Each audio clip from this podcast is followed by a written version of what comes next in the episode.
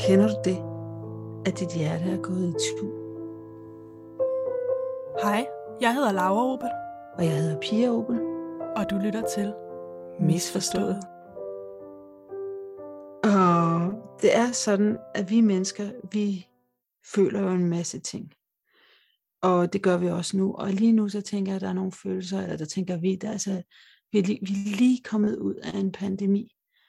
Og, og, så, og så går Putin i krig øh, i Ukraine. Så jeg tænker bare, at det, det får os alle sammen til at føle en masse stærke følelser. Øhm, og det, det, typisk er det ikke sådan nogle følelser, vi sådan måske taler om. Øh, så vi lader mere som om, at alt er ok. Men jeg tænker, at nogen, altså du, du, du kan jo føle alle mulige følelser, som jeg ikke kender til dig.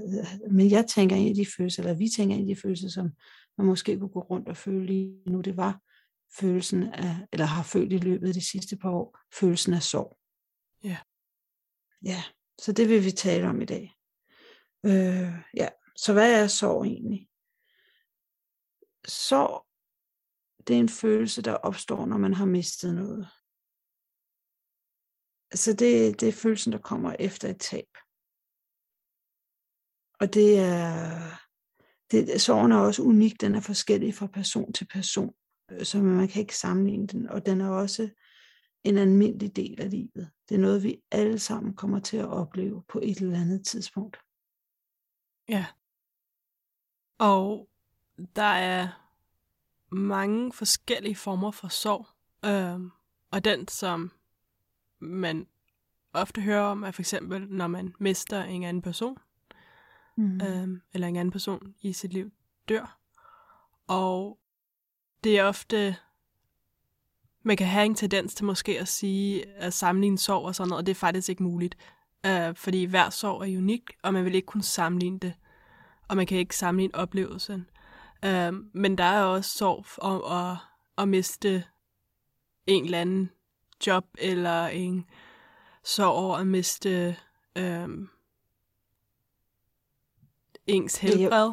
Um, Ja. Det kan være, at man bliver diagnosticeret med et eller andet, eller ens uh, fysiske evner, man kan miste um, alle mulige ting. Det kan også bare være, at man har mistet en oplevelse og sådan noget. Og jeg tror, at under pandemien har vi oplevet mange forskellige former for sorg, fordi vi har været alle sammen har mistet et eller andet på en eller anden måde. Ja, der har været en enorm sorg forbundet, tænker jeg. Afbrød jeg dig, Laura? Nej.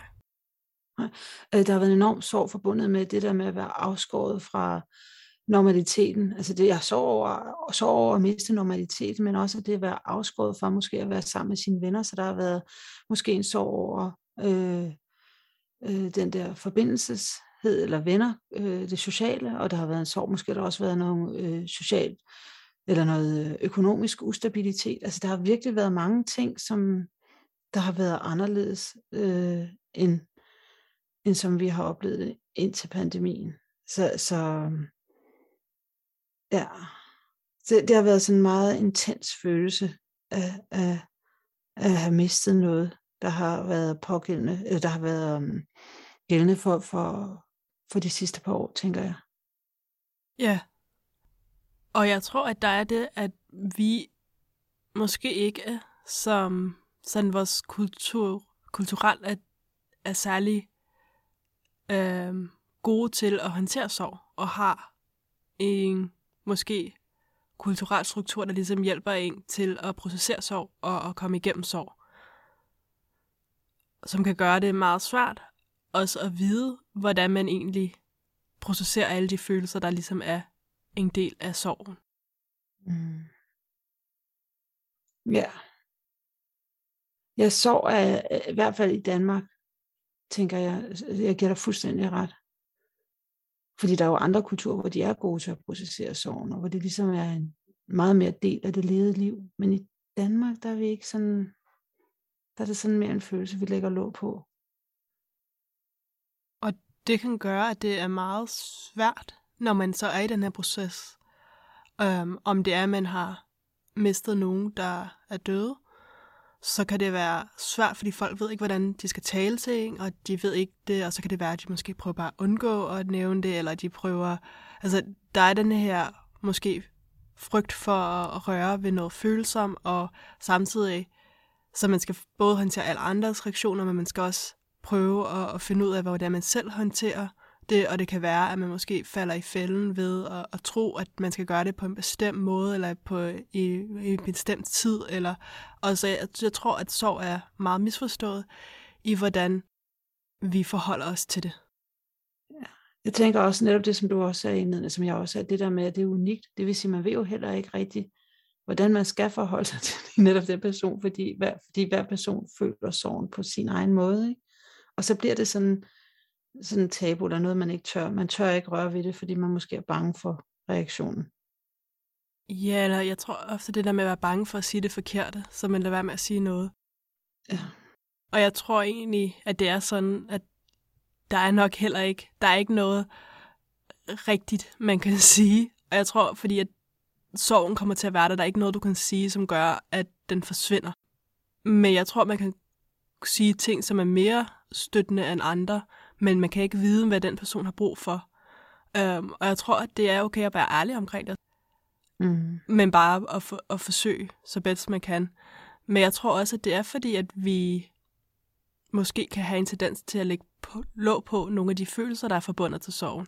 Så der er mange af de her følelser, der bliver betragtet som værende noget negativt, og noget, som man ikke skal udvise, eller som man ikke skal være i. Øh, og det kan gøre det svært også selv at skulle processere alle de her følelser, der dukker op hos en. Fordi hvis man ikke må være i følelserne, hvordan kan man så processere dem?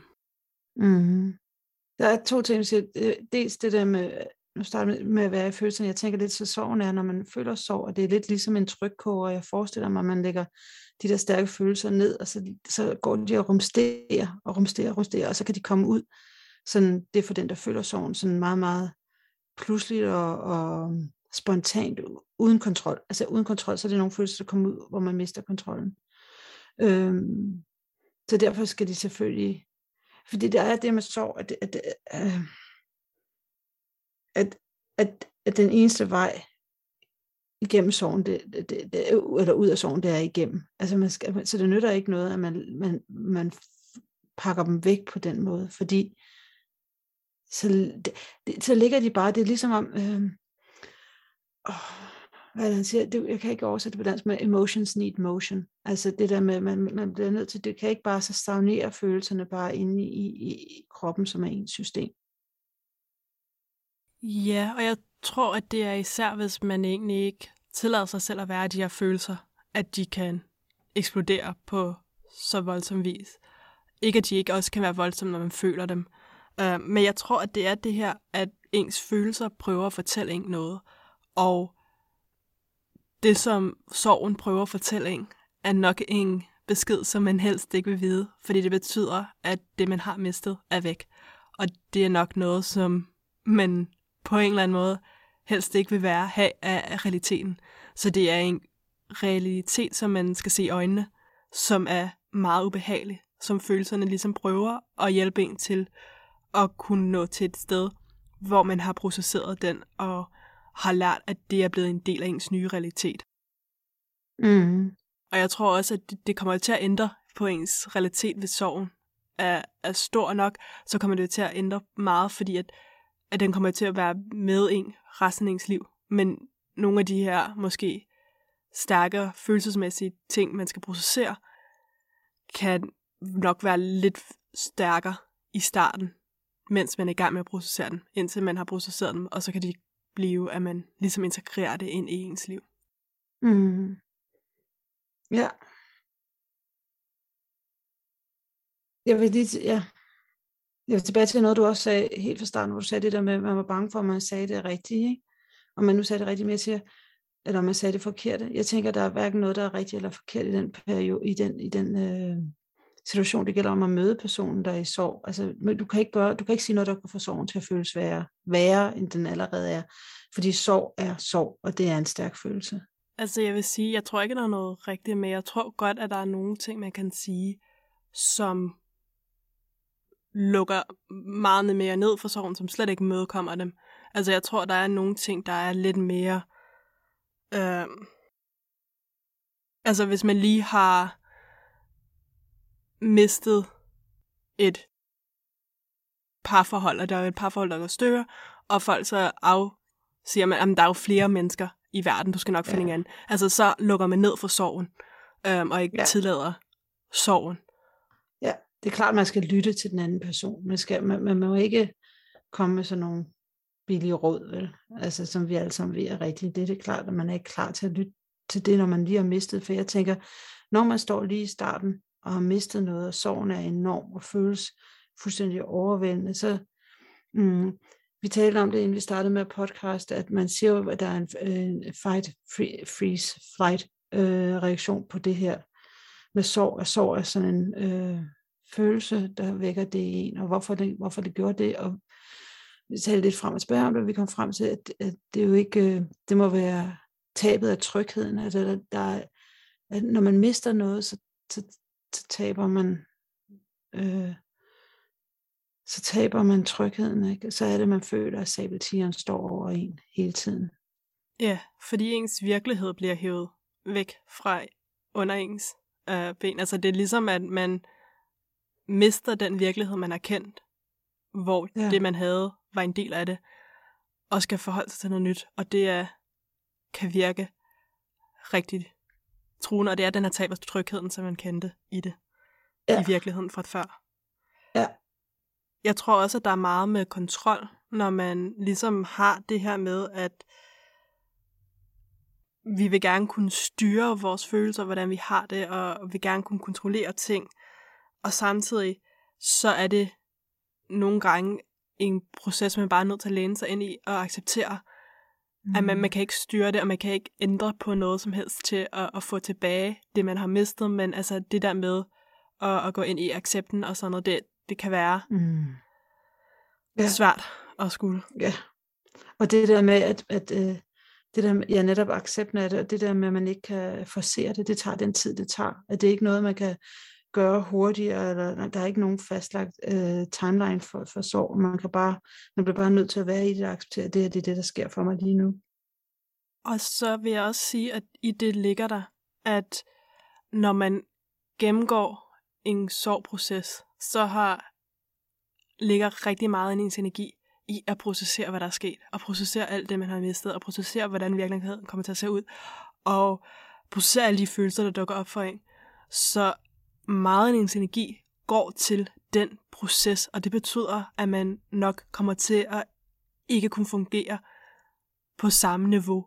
Man kommer ikke til at have lige så mm. meget overskud, man kommer ikke til at have lige så meget energi, man kommer ikke til at kunne gøre lige så mange ting, fordi at ens energi og overskud og alt, hvad man har, bliver lagt ind i noget andet. Og det er også at give sig selv tilladelse til, at sådan, det er en del af processen, at, at man har denne her,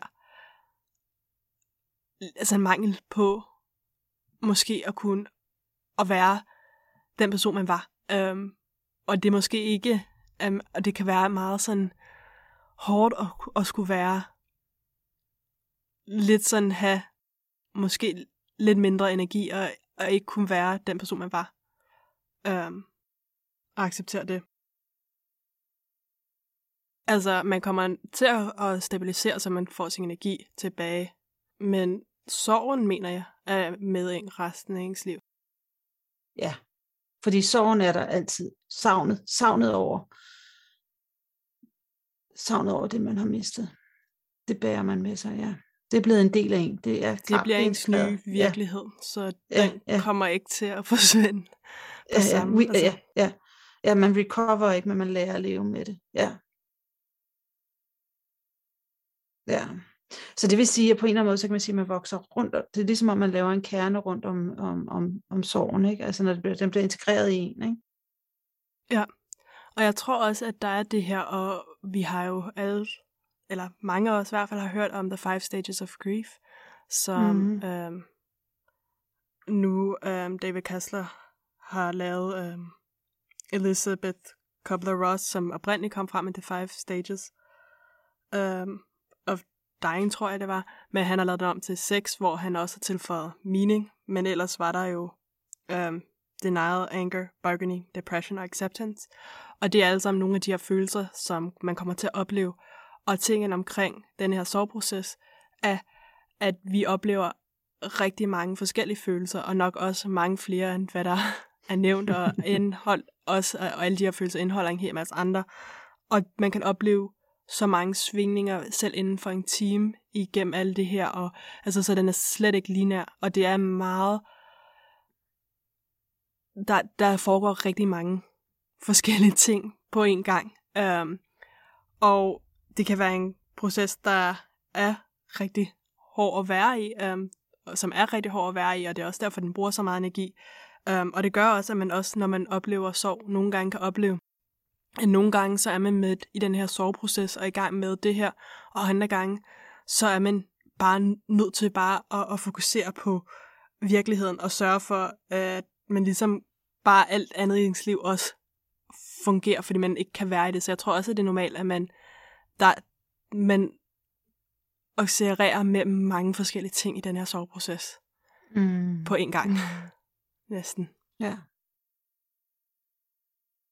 Mm, så paradokset det er, at, at jo mere man forsøger at indkapsle øh, en sorg, jo mere kontrol så får den. Øh, det er lidt sådan, som hvis man ikke... Øh, hvis man ikke vil vide ved noget, så vil det vide ved en. Altså, så er det ligesom om, så forfører det en. Øh, og, og, og en måde, nu Laura hun talte tidligere om, om, øh, om denial, som også en måde at komme igennem sorgen på. Og det, det, det, denial, det er jo ligesom, når man ikke vil være ved noget. Øh, og det vil sige, for eksempel, hvis man sørger for, at man hele tiden har travlt med en masse ting, eller man sørger for, at man, man bare power through, det er jo også en blokering af sorgen. Det er ikke at arbejde igennem sorgen. Når man arbejder med sorgen, så, lader man, så føler man det, man skal føle. Så lader man, så lader man det, det, det, man føler, det, lader man, det giver man plads til. Man giver plads til det. Øhm, og man tillader sig selv at, at, at, at, at ja, man tillader sig selv at føle det. Og, og, og, og, og man ved også, at, at øh, det, kan, det kan være svært. Altså det kan, være, det kan virkelig være svært at fortsætte livet, når man har mistet noget, der er kært. Øh, eller en person, der var kær, eller normalitet. Når trygheden, og tæppet er reddet væk under en, det kan virkelig være svært at fortsætte. Og vide, at vide, at man skal fortsætte, at life goes on, og den anden person ikke er der, at det aldrig, eller at det andet liv aldrig, at man aldrig kommer tilbage til det liv, man havde før. Øhm, men, men den gode nyhed, det er, at, at we, are, we are wired to adapt and to heal. Så, så, så, og det kan også være svært at vide, men øh, det er vi. Ja. Og en af tingene er jo bare at, øhm, du nævnte det her med at power through, det er en hyppigt brugt undgåelsesteknik for følelser, som man ikke vil føle. Øhm, og en del af at hele er faktisk at føle de følelser, som man ikke vil føle. Hmm. Um, så det er virkelig at, at tillade dem at have en plads i sit liv. Um, og man kan godt lave det lidt struktureret, hvor man ved, okay, nu ved jeg, at jeg har den tid til det, så man ikke bryder sammen i supermarkedet, men venter til man kommer hjem. Men mærker den mangel, der er på, at man måske kun køber ind til en mindre eller at man køber ind til en mindre person, og mærke den mangel, når man kommer hjem, og, og den savn, der er i det, og den sorg, der er i det, eller hvad følelsen, der dukker op, om det så også, det kan også være vrede, eller hvad det nu er, øhm, og tillade dem at være der, og give dem sin plads. Mm. Og også hold fast i, at der er ikke en tidslinje for, hvornår man skal have noget, hvor langt i sin proces, og at det er altså, den tid, det tager en, er den helt rigtige tid. Mm. Mængde tid. Ja. Og den måde, man sørger på, den er også den rigtige måde, også i forhold til tiden. Og der er ikke, man kan ikke sammenligne en sorg med en anden sorg. Altså, det er meget personligt, hvordan vi sørger. Ja. Og så er der også det, at der er mange, som vi snakkede om i starten, der er mange former for sorg. Og der er nogle af dem, der er anerkendt i vores samfund, og har nogle ritualer forbundet til dem. For eksempel begravelsen er en ritual forbundet til, når man har mistet nogen, til, eller nogen er, er døde. Men der er mange, som, hvor man ikke har nogen som helst form for ritual eller forbundet. Og det er for eksempel, hvis jeg, når man mister en hund eller et kæledyr, så er der måske ikke nogen decideret soveproces. Eller hvis man mister et job, eller man bliver skilt, eller man går fra hendes kæreste. Der er forskellige mængder soveprocesser i forhold til det. Um, det kan også bare være i forhold til, hvor tæt man er til nogen, der dør. Uh, hvor meget man har ret, sådan, hvis man sådan, til at føle, at man ligesom kan sove over det, men det virkelig kan påvirke en. Fordi at ofte så vil det være alle, der har elsket personen, der bliver ramt af det. Men man måske har en tendens til at tænke, at det er de mennesker, der er tættest på, der har mest ret til at føle sorgen, og det passer ikke. Altså, vi har alle, sorgen er i os alle, og alle har lov til at kunne mærke den, og, og, og skal processere den. Ja. Og det er netop, det er super interessant, når vi tænker på de der, øh, øh, den øh, ritualet med begravelsen, ikke? at det er jo netop ritualer, de er jo netop til at hjælpe os fra en fase over til en anden fase. Det, det, det er jo det, de gør. Og, og, man, og når man begynder at tænke på det som et ritual, så kan vi godt se, at der er jo mange faser i vores liv. Øh, der er overgangsfaser i vores liv, hvor vi måske har brug for nogle ritualer netop til at, øh, til at mærke sorgen, og på den måde få den integreret, sådan så den, den ligesom bliver en del af vores liv, så den ikke bliver dulmet, øh, nu nævnte du noget, som jeg ikke skulle nævne, men for eksempel alderdommen. Ikke? Altså netop, det er en sorg at blive ældre for mange mennesker. Og det der, hvordan kan vi integrere det, at vi bliver ældre? Vi bliver 50, vi bliver 40, vi bliver 30, vi bliver 60. Og hvordan kan vi fejre det? Det fejrer man måske også med fødselsdag, man på en eller anden måde øh, ja, lave et ritual omkring det. Ja. Og jeg tror egentlig også, at det er vigtigt, uanset hvad man har mistet, om det så er en jobmulighed, eller hvis man mistede en rejse under pandemien, at sige, hvordan har jeg tænkt mig at, at, at sørge for at processere den her sorg, fordi den er der. Og man kan godt falde i fælden, at man minimiserer en form for sorg, fordi man ved, at der er... Ja, der er andre, der har det værre, eller hvad? Undskyld. Ja, lige præcis. Og det falder tilbage i, at man kan faktisk ikke samle en sorg, og hvis man har mistet noget, så har man brug for at processere det. Øhm, ja. Uanset størrelsen af tabet, så vil man altid have brug for at processere det, øhm, ja. for at komme videre. Ja. Og det er også okay. Altså, det er en del af processen. Ja. Da min far døde, dengang jeg var 16 år eller sådan noget, der kunne jeg mærke, hvordan folk de havde det underligt med, at, øh, at, at øh, min far var død, og jeg var så ung. Og jeg, og jeg kan mærke, at jeg nærmest trøstede dem, og der var nogen mange, der ikke nævnte det for mig. Øh, og øh, der, der lagde jeg, jeg lagde låg på den sorg i mange, mange år. Øh, som det selvfølgelig er at miste sin far i så en alder. Og det, øh, ja, jeg tror faktisk måske først, det da jeg kom op i 50'erne, jeg begyndte at, at, at, at sørge over det. Fordi jeg, var, jeg, jeg powerede bare through. Og i det, altså sorgen for mig i dag, det er, at jeg egentlig aldrig har kendt min far som en voksen person. Og det er jo, ja, og den vil jeg altid have med mig, selvfølgelig. Ja. Og og i, og i forhold til det, så det, gælder det, at, at, uh, så tænker jeg for alle mennesker, der mister det, gælder om, at man skal finde en måde, hvor man kan ære den person, som, som er død, eller som man har mistet. Øh, sådan så, så relation til den person, man har elsket, det skal vi, ja, vi skal på en eller anden måde, øh, altså den person vil jo blive ved med at leve i ens liv. Øh, jeg tænker, Scott Thomas, han siger det så smukt, han siger, øh, det er et digt, han siger, death is nothing at all. Uh, what we have, we still have. Og så får han det langt, meget, meget smukt digt. Og det er jo lige netop det, at, at den person er stadigvæk i ens liv. Men jeg tænker, på en måde kan man godt lave et ritual. Og det igen tilbage til noget, vi talte om tidligere, det, hvor man måske samles familien, eller øh, hver på den persons fødselsdag, eller dødsdag, eller et eller andet, man på en eller anden måde ligesom bærer personen videre og bliver ved med at mindes den, sådan, så det bliver øh, selvfølgelig er det måske bittersweet nogle gange, at, at have de mødesteder, fordi der vil, man, der vil sorgen eller savnet jo blusse op, men der er også noget kærlighed i det, der er også noget kerne i det, øh, fordi det er en del af livet. Så vi, vi har alle sammen broken hearts, hvor alle vores hjerter er gået i tu, og det er en del, det er en del af det at være menneske. Ja. ja. Og øh, med det skal jeg videre til hacket nu, Laura. Ja.